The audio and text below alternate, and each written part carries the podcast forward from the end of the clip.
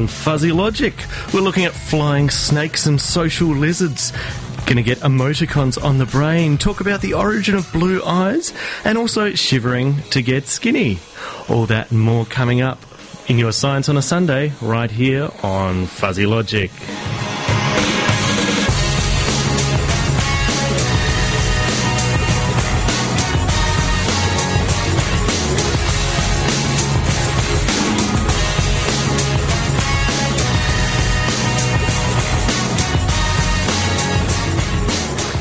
Good morning, Canberra, and welcome to Fuzzy Logic. My name is Broderick, and it's a pleasure to have you with me this morning as uh, we delve into the world of science once more.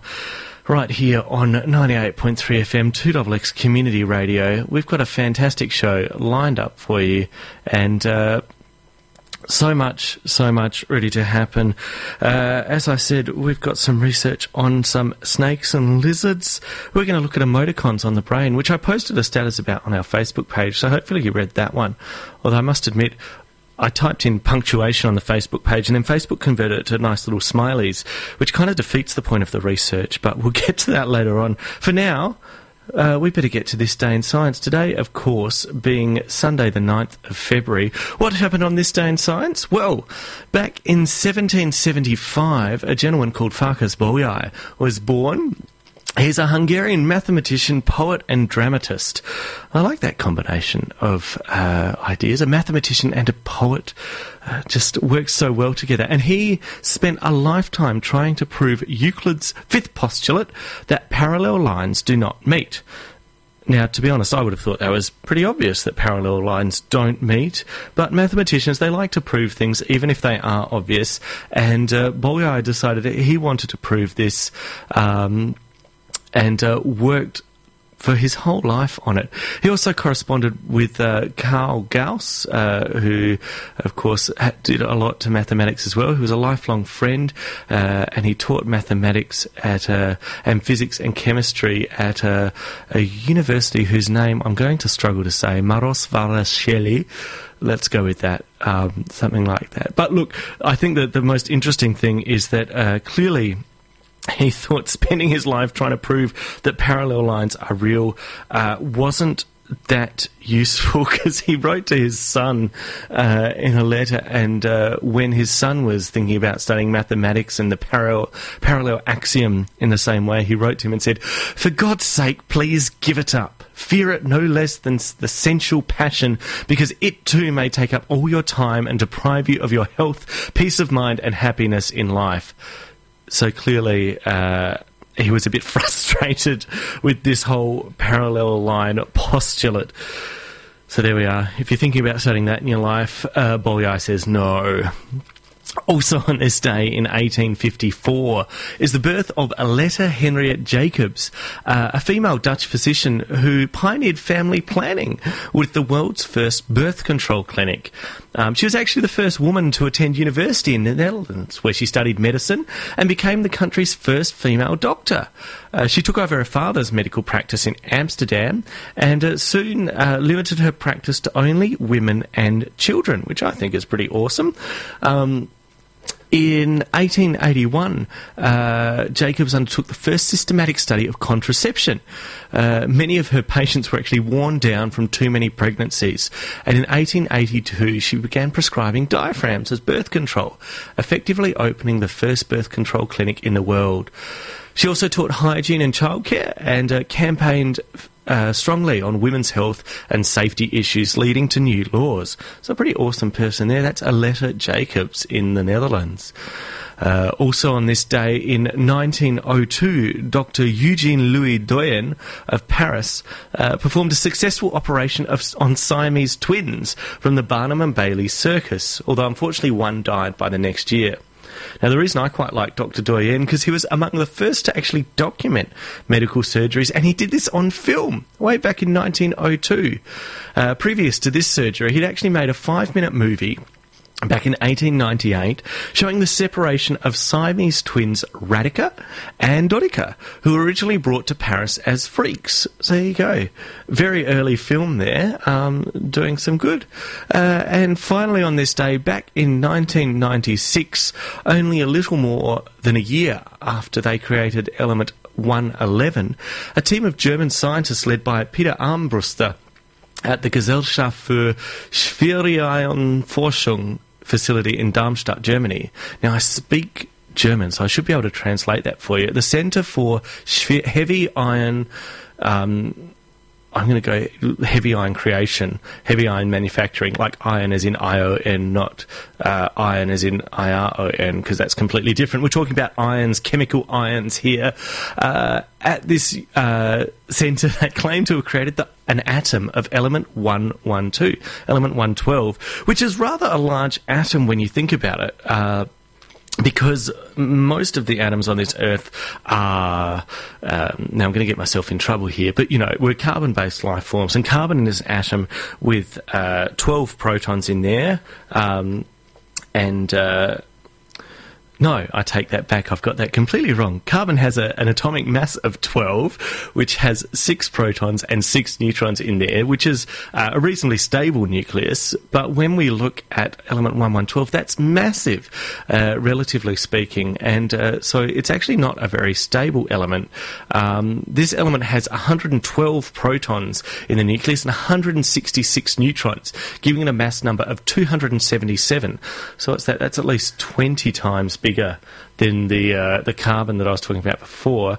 Um, you know, metals have, have larger nuclei as well, but carbon is a, a pretty good standard. Um, so initially as a new element, it was named Ununbium uh, with the symbol UUB, uh, according to the internationally adopted system for naming new elements. But later, uh, it was given the name of Copernicium uh, after the scientist Copernicus. Um, Interestingly, this was discovered in 1996, but it wasn't until 2008 that the name was actually adopted, uh, which takes that's over 12 years to adopt a name, which is interesting how long it took. Uh, interestingly, um, when uh, the atoms were fused together to make element 112, the new nucleus only lasted a fraction of a thousandth of a second before decaying uh, and emitted an alpha particle to become the nucleus of element 110, which is Darmstadtium, uh, named after the location where all these heavy elements were created. What use these elements are, I'm not really sure to be honest. but um, as with most science, there's a reason behind it, and uh, they'll keep creating these heavy elements, even if they only stick around just a little while. So that's what's been happening on this day in science. The 9th of February, we're talking about right there. But let's get into some more recent science news and let's look at some research that's been uh, happening recently. And uh, first of all, we're going to go to some research out of the United States at Virginia Tech and. Uh, I'm not talking about snakes on a plane here. I'm talking about snakes flying without a plane, which is kind of scary, um, especially if you're afraid of snakes. The last thing you want to think about is a snake flying through the air at you, um, but that's exactly what these snakes can do. Uh, we're talking about the paradise tree snake here, which is one of the world's five species of flying snakes. Um, and to be technically precise, they're gliders, not actual flyers like birds and bats. You know, can achieve powered flight and launch off from the ground. These snakes glide uh, in a tree. Um, and uh, when you think about it, it kind of makes sense uh, that the snake takes the air from trees uh, because the gliding ability allows the snake to escape from trouble uh, from one place to the next reasonably efficient, efficiently. And uh, you know, you don't have to slither down the tree to get away and then across the forest floor where predators might be. It can be kind of dangerous down there. This snake can just jump from branch to branch and it can glide about 30 metres, which is a pretty long way to just glide through the air. Um, if you've ever seen it glide through, it's kind of amazing because if you imagine a snake slithering on the ground, it's doing exactly the same sort of movement, except through the air, which is just crazy. Um, and the scientists studying this uh, at the um, at Virginia Tech. Uh, they're biomecanicists, and they're uh, looking at how well it can glide and why it glides so well, uh, this species of paradise tree snake. And uh, what they found is that this snake does two things as it gets in the air. It first of all splays its ribs out in order to flatten its profile from a round snake into a more triangular form, and it also undulates through while airborne. Just like I said, like kind of swimming through the air. So it's these two things that help us help it fly through the air. Now, the researchers at Virginia Tech actually replicated a plastic model of the snake. Uh, in the shape that the snake assumes while it's flying through the air and tested it to evaluate its aerodynamic qualities. They placed the snake model in a water tunnel and used a laser to track flow patterns of the water around their model snake. And uh, what they were expecting was that uh, the um, the flow patterns around the snake wouldn't look very good because you know a snake's not really a classically airplane type streamlined object. Uh, but what we what they actually got were some uh, really surprising uh, aerodynamic characteristics. In fact, much better than they anticipated. Um, so it's quite interesting uh, what they can what they found with this and, and what might be done with this research. Um, the snake's just one of numerous animals around the world that can glide through the air, and other animals are gliders, flying squirrels, uh, and some lizards also glide as well, including the Draco lizard and geckos, as well as gliding frogs and gliding wingless ants, and of course flying fish as well, and even gliding squid. Uh, so scientists are really keen to unlock the secrets of flying snakes, um, especially considering that a snake shape would seem to be bad for aerodynamics. And interestingly, this research was funded in part by the Pentagon's Defense Advanced Research Projects Agency. So they're looking at the science there behind what makes snakes such good gliders, and uh, who knows where that might take us, whether we have snake like creatures flying through the air, snake like planes flying through the air soon. I doubt it, uh, but it'd be interesting to see. I actually saw a snake swimming recently, which was really interesting. And again, it swims exactly the way it crawls along the ground. And it was kind of amazing to watch. Uh, I was on a houseboat on the River Murray, and this red belly black snake starts just swimming towards us through the river. And uh, I couldn't believe it. I was slightly worried at first, to be honest. But um, it swam away eventually. but yeah, it looks exactly like it does on the ground. So these snakes, they've got moving down pretty efficiently, considering they move without legs at all. Anyway, let's move on from snakes to lizards now, and uh, looking at the debate of nature versus nurture and how uh, social interactions can actually change. Um, the way that animals behave. Uh, you know, most of you guys would know that to rear a baby on its own would have devastating consequences for its development. Uh, and until very recently, scientists thought that it was only the social species of animals, such as birds and mammals, uh, that were disadvantaged if uh, the babies were reared in isolation. And it's been assumed that uh, reptiles, as lower animals, are non social, so their behaviour is determined by their genes and not by their interactions with the same species. Uh, but one of the first studies on young reptiles reared without contact with their siblings was conducted recently uh, at the University of Sydney's School of Biological Sciences. And what they found was pretty surprising. And they reckon that maybe lizards are shaped by social interactions as well. Um, uh, what they found was that uh, the, they were studying a set of chameleons, and uh, these chameleons catch insects using a ballistic, rapid fire tongue movement and dramatic colour changes uh, to signal dominance. And th- they found that the lizards that were raised in isolation were more submissive were slower at attacking certain food and displayed darker and duller colours than those raised with their siblings. So they used uh, young veiled chameleons, which are lizards that are native to Yemen and Saudi Arabia, and also popular as pets and in zoos. Um, and what normally happens with these lizards is that their mum actually leaves them after giving birth, uh, but they often encounter their brothers and sisters as they grow up. And so in this research, they raise the chameleons either alone or in groups of four. And what they found was as I said, there was the slower food attack times and duller colours when young isolated chameleons had contact with their sibling. Uh, they found that. But also, when young isolated chameleons had contact with their siblings, they actually ran away and uh, curled into balls. Um, comparing that with those reared in groups uh, which interacted and exhibited their colours in a competitive display. So it's interesting to see that, uh, you know, this play fighting amongst the siblings might actually be useful. Uh, you know, young chameleons, like many reptiles, actually engage in intense combat with each other, and uh, that seems to be uh, key, uh, a key part in the development of their behaviours um, that help them intimidate rivals and succeed in acquiring their food. So that's a real contrast to older research that suggested that maybe reptiles' behavioural traits were, you know, highly stereotyped and fixed. Um, so it was all in their DNA and uh, differed between species, but not changing in responses in response to the conditions that they had during their lifetime. Uh, but this new evidence seems to suggest that maybe having brothers and sisters around is a good thing, even though mum disappears pretty quickly. Uh, so it's a huge implication for the, the raising of uh, reptiles in zoos and that sort of thing.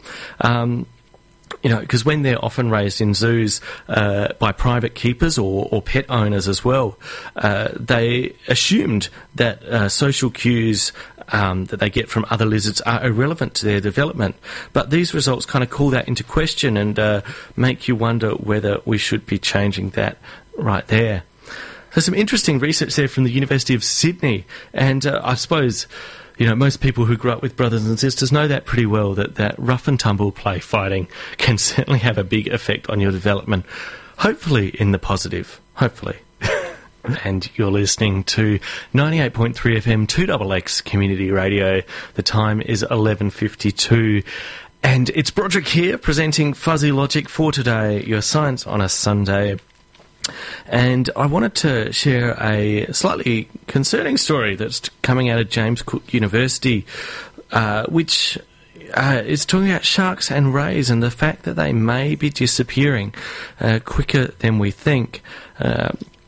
The latest IUCN red list of threatened species has a quarter of the world's sharks and rays on there uh, at the level of threatened with extinction, uh, with ray species found to be at a higher risk than sharks, which is really concerning. Um, the findings are actually part of the first ever global analysis of these species carried out by the Shark Specialist Group at IUCN.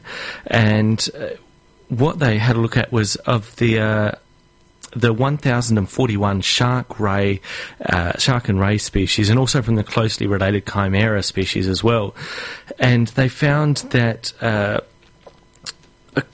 that uh, looking at the, the sharks and rays, they found that they were at substantially higher risk than most other groups of animals uh, and had the lowest percentage of species considered safe, with only 23% categorised as least concern. Uh, so they found that the largest species of rays and sharks, especially those living in shallow water, are at the greatest peril. Overfishing is actually the main threat to the species, uh, with reported catches of sharks and rays peaking in 2003 and dominated by rays for the last 40 years actual catches that people are taking are likely to be hugely underreported uh, because of things like unintentionally caught sharks and rays, which account for much of the catch. Um, which is a bycatch, which is the, the byproduct of what the fishermen are actually looking for. But of course, developing markets overseas and depleting fishery targets have made this bycatch increasingly welcome uh, intentionally killing of sharks and rays due to the perceived risk that they pose to people, uh, fishing gear or target species is contributing to the threatened status of at least 12 species, which I suppose is uh, really relevant at the moment with the drum lines happening off Perth. And I was quite uh, pleased to see the huge numbers of protests a couple weekends ago for these uh, drum lines because you know, we are swimming in the sharks' waters, and when they're threatened like this, it's uh, it's really disappointing to see that we're, we're taking them out and killing them. Um, you know, there's a there's a huge issue out there, and I don't think drum lines are the way to deal with it. And in fact, interestingly, none of the science supports that as well. Uh, so it's hard to see the reasoning behind uh, taking these sharks and rays and moving them out uh, and catching them and killing them uh, for that. So the this research done by James Cook University uh, is showing that you know there's so many threatened species of sharks out there, and we really need to start doing something about it. Uh, there's things like the global market uh, in shark fins used for shark fin soup, which is a major factor in the depletion of not only sharks but also some rays with valuable fins, such as guitar fish. Sharks and rays are also sought for their meat, uh, and other products from these include a Chinese tonic made from manta and devil ray gills, or pharmaceuticals made from deep sea shark livers. Uh, the Indo Pacific region, uh, especially the Gulf of Thailand and the Mediterranean Sea, are the two hotspots where depletion of sharks and rays is most dramatic. And uh, the Red Sea is home to a huge number of threatened sharks and rays, according to the expert.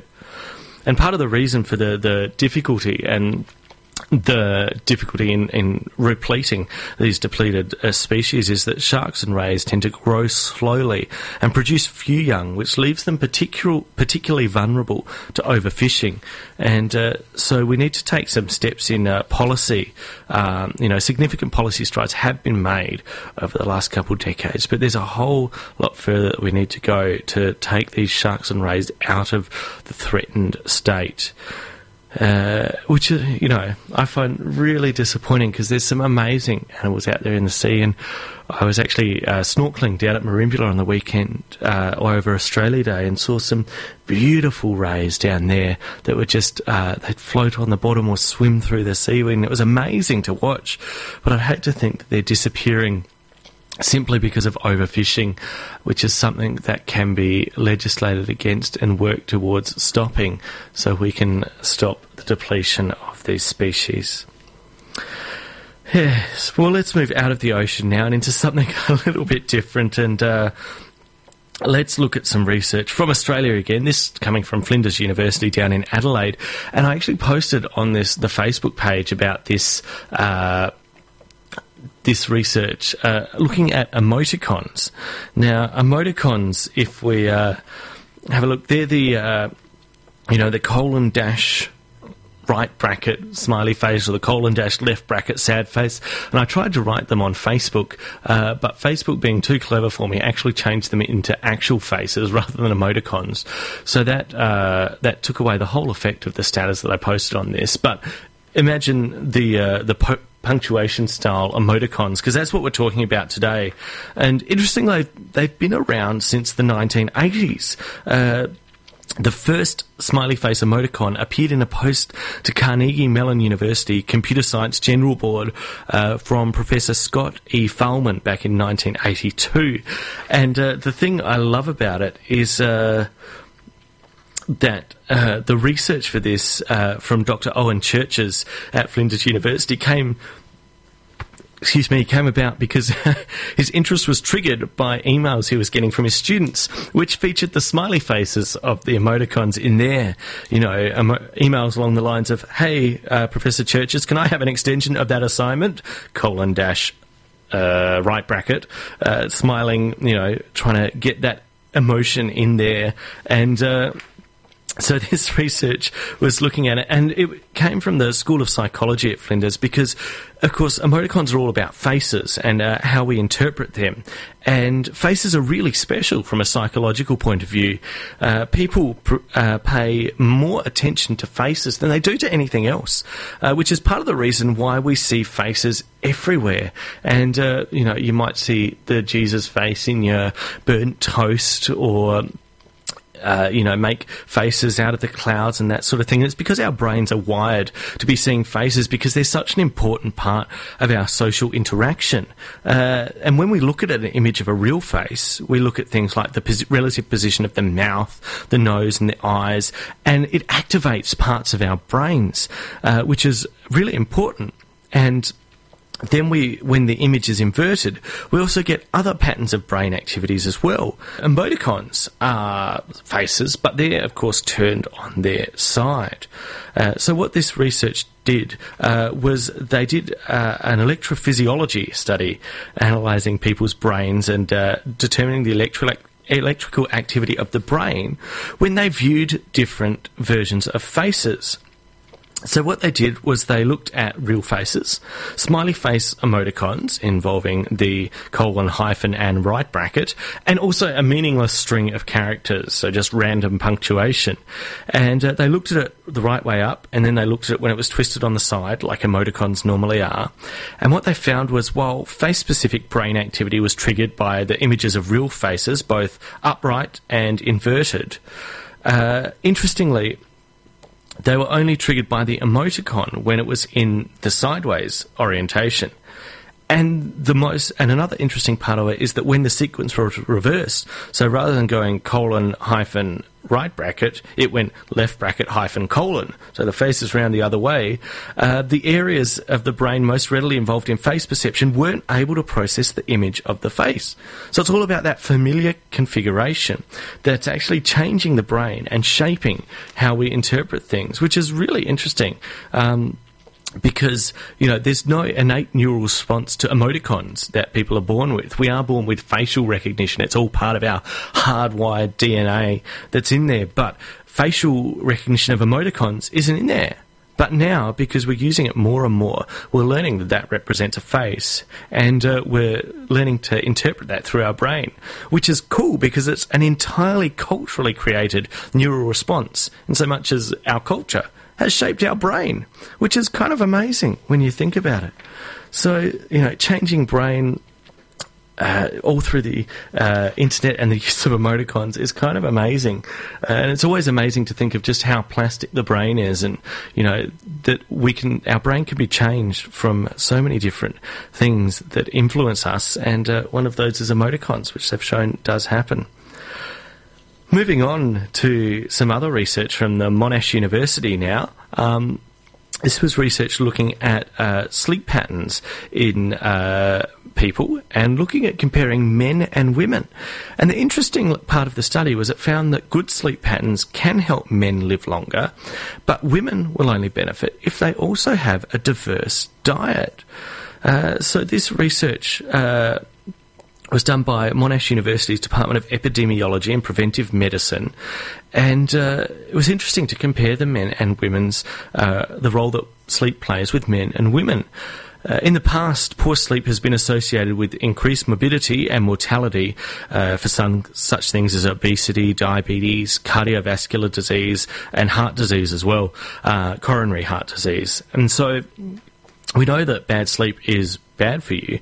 Uh, and this study found that for both genders, uh, poor sleep was correlated with poor appetite and poor perceived health. Uh, and that there was a, a, significant interaction between the quality of sleep and the diversity of someone's diet. And for men, uh, poor sleep didn't necessarily associate itself with a greater risk of death uh, unless there was also insufficient dietary diversity. But for women, good sleep only provided a survival advantage if they had a diverse diet. So I think it's an interesting study here because it's kind of saying that, well, sleep is good, but you got to have a diverse diet as well, especially if you're a woman.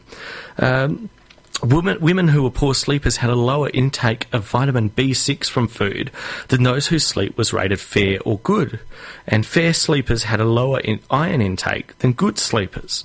So, what we can see here is that there's a big change in the way that um, all those nutrients that we get from food are being taken up when we sleep. So for men, we've got to make sure we have a diverse diet, and sl- and sleep's important too. But for women, that sleep is really important to go with that dietary diversity. Um, so that's the interesting study coming out of there.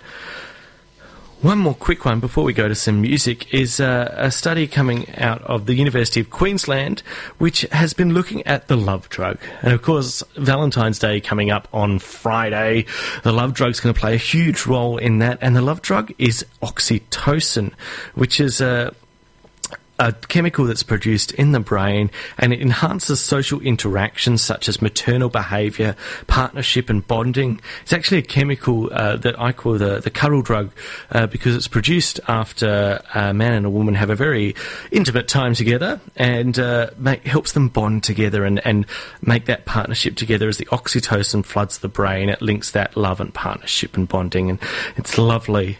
But this research in Queensland has actually found it's used can be used for something else, and that's for treating chronic abdominal pain. Um, So, so the University of Queensland Institute for Medical uh, molecular bioscience said the molecule that they had developed, which is kind of a, a, different version of oxytocin with an improved stability, had a huge potential in alleviating abdominal pain, which is kind of interesting, I reckon, because often love gives you butterflies in the stomach, and uh, to get rid of those painful butterflies, you just need more oxytocin. Simple solution, hey? Hmm. Not quite sure whether it's that simple, but let's take a little break and come back with more science in a moment. Experiment, discover, explore science. Do try this at home. On Fuzzy Logic. Hi, it's Broderick here, and I've got a really simple experiment for you. Today, we're going to find out how to make the most annoying sound in the world. No, no, no, no, I'm not talking about Justin Bieber. I'm talking about a sound even more annoying than that. To do today's experiment, all you'll need are two empty soft drink cans. So hopefully you've got a few floating about. The first step is to take your soft drink can and hold it between your thumb and your middle finger so that they're kind of stretching with your thumb on the bottom of the can and your middle finger holding the top of the can.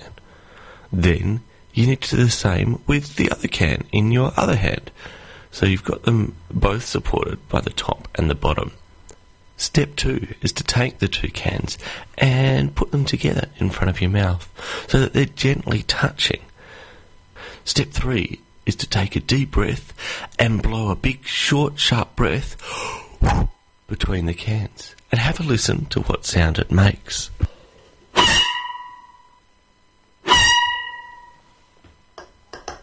Oh dear, I mm, don't like that sound. If you can't get it at first, keep practicing. It really takes a short, sharp, strong breath between the cans to get them making that horrible, horrible noise. But the question is, why does blowing between the cans make a noise? Well, let's simplify it down first. Sound of any form is made by vibrations. That's something moving backwards and forwards. So when we blow between the cans, we must be making a vibration. And we are. What happens is our short, sharp breath moves between the cans. And this is fast moving air. And fast moving air creates an area of low pressure, which means the cans collide together. And when they collide, they bounce off each other a little bit. And then the fast moving air goes through again, creating an area of low pressure, which means the cans collide and bounce off each other.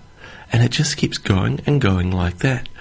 And those vibrations through the cans make that horrible, horrible sound.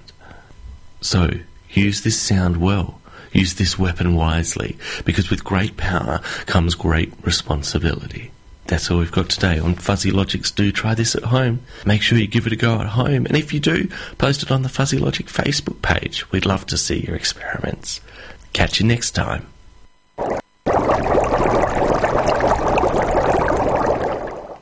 The time is 12.13. You're tuned in to 2XXFM Community Radio.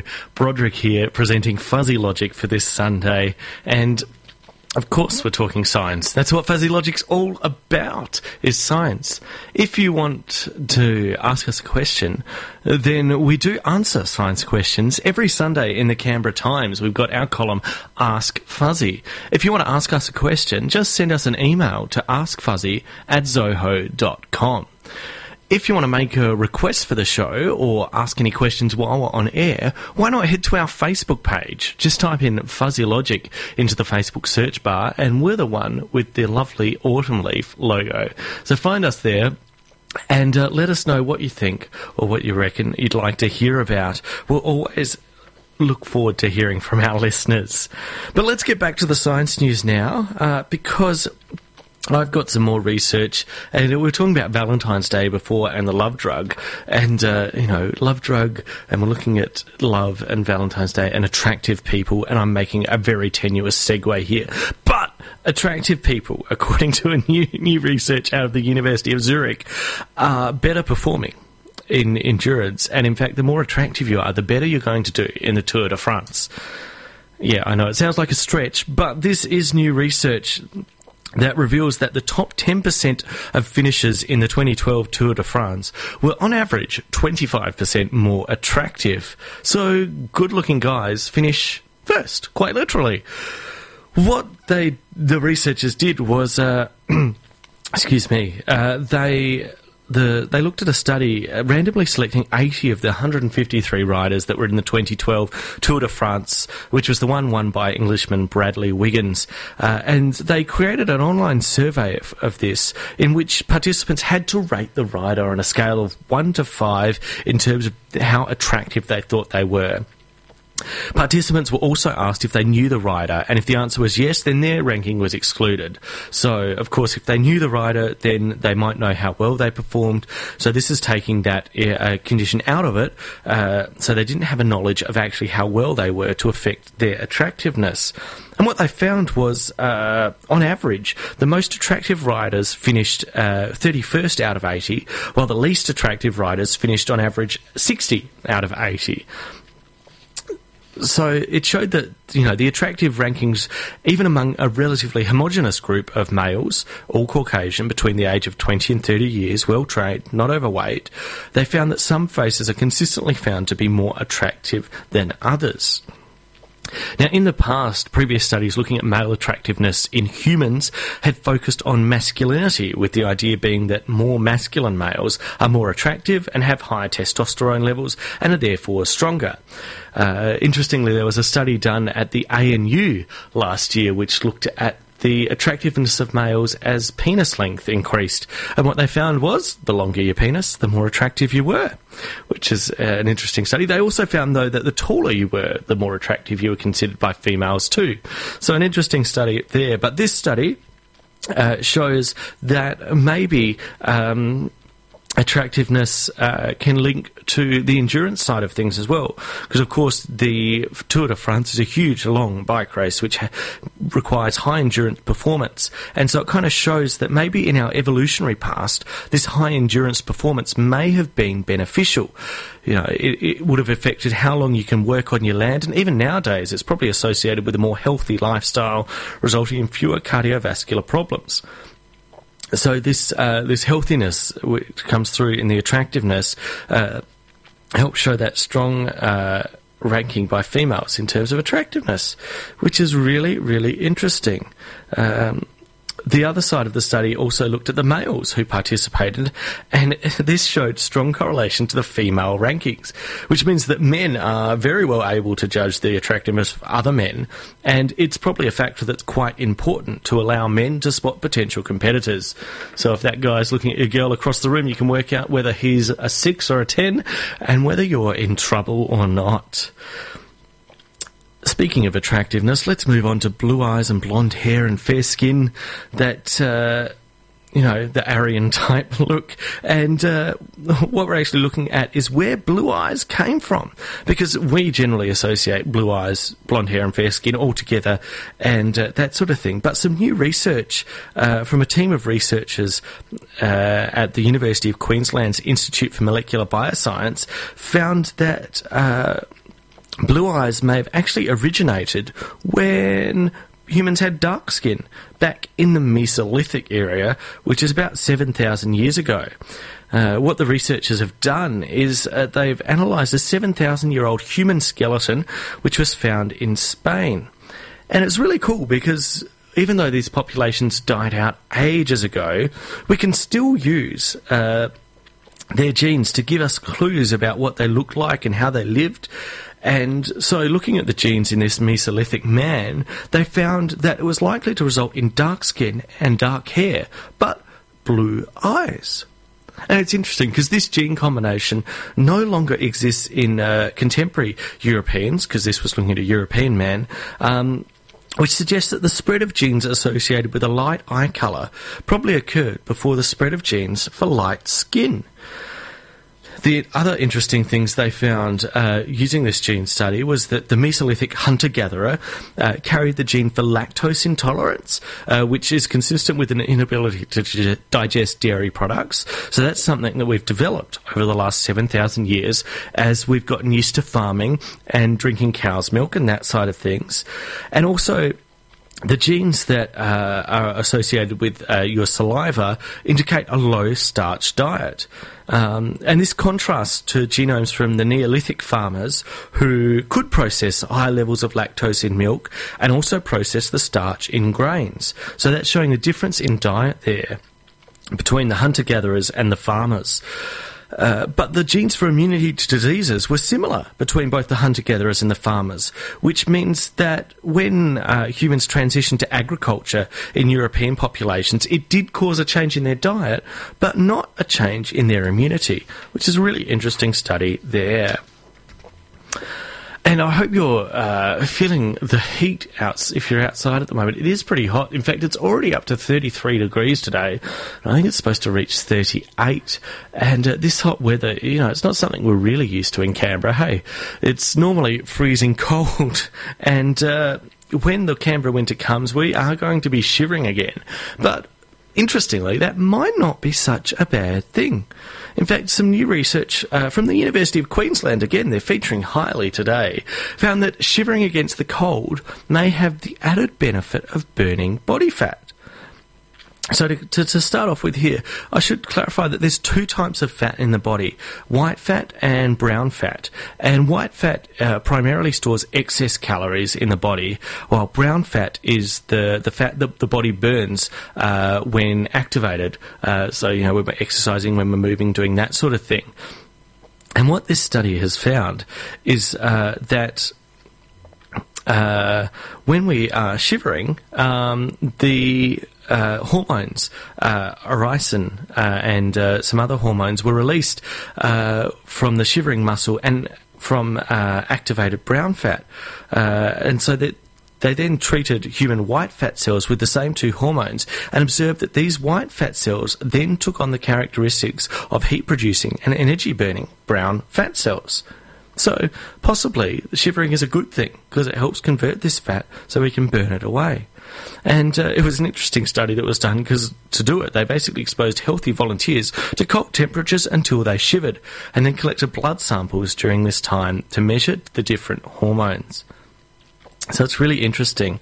Uh, previous studies had actually shown that people who are lean tend to have more brown fat than people who are overweight. And that makes sense. You know, people who are lean have less of that stored fat, whereas overweight people have that stored fat, which makes it harder to burn away. Further research uh, is hoping to establish whether these two hormones that are produced when we start shivering might be targeted to help the body produce more brown fat, which may help benefit our metabolism and weight control as well, which would be a really good thing to help uh, make burning fat happen much more easily, and hopefully it would increase the effect that exercise and activity might have on burning fat away. So some really interesting human-based research coming out there, which I always think is the most interesting. You know, what actually goes on with our bodies, what goes on with ourselves, and uh, you know what's actually happening. Now, of course, this is your dose of science on a Sunday. It's an hour. It's the best we can do for you. It's. Uh, I hope you find that we pack as much science in as we can. But if you want more science during the week, then there are plenty of places to get it around Canberra. There's a few things happening this week. If you head down to CSIRO Discovery Centre, they're currently running an exhibition which is called Capturing the Cosmos. And what they've done is it's the uh, Artists Society of Canberra who've worked with the scientists and imagers of the CSIRO to produce astronomical images. Uh, so the inspiration has come from images of our galaxy and beyond, using radio telescope images on the computer screen or computer enhanced images from telescopes launched into orbit. Uh, the artists have interpreted that and worked with the scientists to extend thoughts of space and, and what we might see and, and look at it in an in an art sort of way. And it's a really interesting exhibition up there, and it's completely free, and all our artworks are for sales. Uh, so head on, for sales? For sale. There's only one sale. Uh, but, but, if you head on up to the Discovery Centre, it's open all this week uh, from 9 to 5, uh, as usual, when the Discovery Centre itself is open. Just head on in and check it out. And uh, I think it's a really interesting exhibition to see what you can see there. Also, on this week, there's a talk happening at the ANU which looks at uh, perspectives on print media and climate change in Australia. Now, this is presented by uh, a researcher from the Fenner School at the Australian National University, uh, and uh, Desley is uh, Desley Rogers is presenting her research looking at the frequency and distribution of print media coverage on climate change within Australia and how Australian opinion elites perceive the media influence on climate policy and the role that the media might actually play influencing public opinion on climate change climate change is one of those issues that really has uh, divided the public and the scientists, and the media has certainly played a huge role in that, whether positive or negative. It's not so clear. But if you head along to the talk on uh, this Thursday, you can find out more. Uh, of Desley's research, and also she's talking about some of the interviews that she's done with the IPCC, the International Panel of Climate Change, and looks at other key reports and the f- impact that the coverage of those had. Uh, so that's happening in the Fenner seminar, room in the Frank Fenner building at the Australian National University this Thursday, the 13th of February, from 1 to 2 pm. Uh, for more details, you can head to billboard.anu.edu.au. Also, this week, of course, on Friday, it's the 14th of February, it's Valentine's Day. And if you haven't found the perfect date for your Valentine yet, well, do I have a date for you? Head to Questacon because from 9 to 5 pm during the day, up in Questacon's Q Lab, they'll be dissecting hearts. So you can see what's inside a heart. You know, is it just filled with love? Or are there things like blood and vessels and those sorts of things in there? You can see the difference between the atria and the ventricles of the heart as you cut them open inside the QLab uh, at Questacon. You do need to pay for entry at Questacon to get up to the Q Lab, but it sounds like it'd be well worth it to go and check out these heart dissections. Well, that just about wraps it up for today here on Fuzzy Logic. If you do want to listen again, of course, you can download our podcast. Just type Fuzzy Logic into iTunes or head to Fuzzy Logic on 2xx. Uh, the the uh, .podbean.com. That's the address there. My name's Broderick. Thanks for joining me this Sunday. I hope you'll join us again next week for Fuzzy Logic, your science on a Sunday.